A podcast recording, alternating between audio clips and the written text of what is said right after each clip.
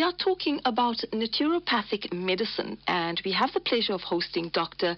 Tharsheyen Naidoo, a naturopathic doctor, as we delve into the world of naturopathic medicine to discuss its principles, its benefits, and how it complements conventional healthcare. Dr. Naidoo, thank you for joining us this afternoon. Thank you so much for having me. Well, let's start by you providing us a brief overview of naturopathic medicine and its core principles so our listeners um, who may be new to this approach or concept can understand better. So, it's a form of medicine where we understand that the body has its own innate ability to heal itself. So, with understanding this, we try to remove the obstacles that may be getting in the way of your healing and supporting the body's own healing abilities through lifestyle changes, changes in diet, um, addressing your spiritual and community connections. Um, some right. of the yeah. Mm-hmm. Go ahead. No, go ahead. Um, so some of the principles that we incorporate is treating the whole person. So we understand that the body works as an entire unit rather than isolating one system and just looking to treat an area in that system. We look at the whole body and incorporate all aspects when doing our personalized healing approach. Another principle we look at um, that each and every person is an individual and requires their own unique treatment plan. All right. How does naturopathic medicine differ from conventional medicine then, and how do the two complement each other to ensure that we achieve optimal health outcomes? So, in terms of how it differs, um, we utilize food as medicine. So, just like how medications and tablets travel through our digestive system, um, to sort of give you the necessary effect by being absorbed by the digestive system. We utilize foods, herbs, and plants as these sort of medicines. Mm-hmm. And as they travel through the same digestive system to be absorbed, they too are medicine by that okay. route. Hmm. And, and, what? Sorry, go on. Sorry, I thought you had stopped. Yeah, no, just in terms of how it can be used in conjunction. Um, so, a lot of the medications um, have origins in nature where specific active ingredients are isolated. So, if, for example, you are on a diuretic, um, using something like celery or fennel, can actually elicit the same response in the body, maybe not to such a strong degree, but it can definitely support the effects of getting that excess water out of the body. Mm-hmm. So it's something that can be used in conjunction with it, and then once improvement is noticed, um, medications can be reduced, um, of course, with talking to your doctor and having them approve of your improved health status thanks to food serving as medicine for you. Mm, that's pretty interesting. But what are some of the common conditions or health concerns individuals seeking naturopathic medicines for, and how do you approach their treatment?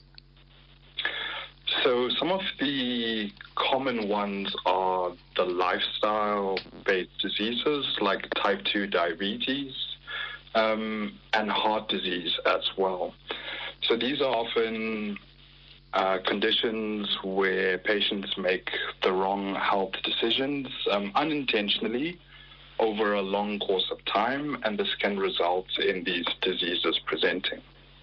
So, of course, with each person being unique, it is um, it's hard to really say how it would be addressed. But a general overview is that our first consultation is around two hours long. So we get a very in depth understanding of what your problem is and where that problem originated from. So treating the root cause of the problem really gives us the best benefits and the best health outcomes because we're not just managing symptoms, we really do get to the source of the problem mm-hmm. and address it. So for diabetes, it would be reducing the amount of weight that you're carrying on you. Mm. um, as well as improving your body's sensitivity to insulin. So these are some sort of general aspects that we would look at. But when it comes onto emotional states and possibly why you may be consuming the foods you're having, or whether it be stress from work that's resulting in your insulin sensitivity due to high cortisol levels. So, Right. yeah. That's that's interesting. Yes. Now, obviously, a naturopathic medicine is, uh, you know, an alternative medicine, not something like allopathic medicine or conventional medicine, where we see it every day. So people have misconceptions. How? What are some of the misconceptions that you encounter? So, definitely a big one is that um, I am going to give you a tablet, just like you would with conventional medicine, that's going to sort of solve your problems. Um, it's not that straightforward. This requires looking at the mind, the body, and the spirit in each of us and enhancing each of those aspects to allow them to gel together to sort of improve your health. So it's a very active process. Um, it's it's really not a magic pill um, that can solve these problems. So it's it's years of bad habits that now need to be unlearned and then work through at reversing the damage that has been put in place. Now, with a growing interest in holistic health, what advice do you have for individuals looking to integrate naturopathic principles into their daily lives? So I would say a great start point is to get out into nature. Um, we've really distanced ourselves from nature, living in big cities and not really getting to smell the roses and just walk on the grass barefoot, just to allow those excess electrons in our body to just um, discharge and be grounded by the earth again. And incorporating um, deep breathing. So nasal breathing, just as you're out in nature, enjoy the fresh air, and just take a moment to be still and not feel the rush of everyday life. That's pretty easy, I think, for many of us if we just give ourselves the time to do that, because most of the time what we are saying is we're too busy, and yet these are natural elements of every human being. Yes, definitely. All right. Thank you so much for your time. That's pretty interesting. Lots more questions, but we have run out of time. It's nearly time for our news bulletin.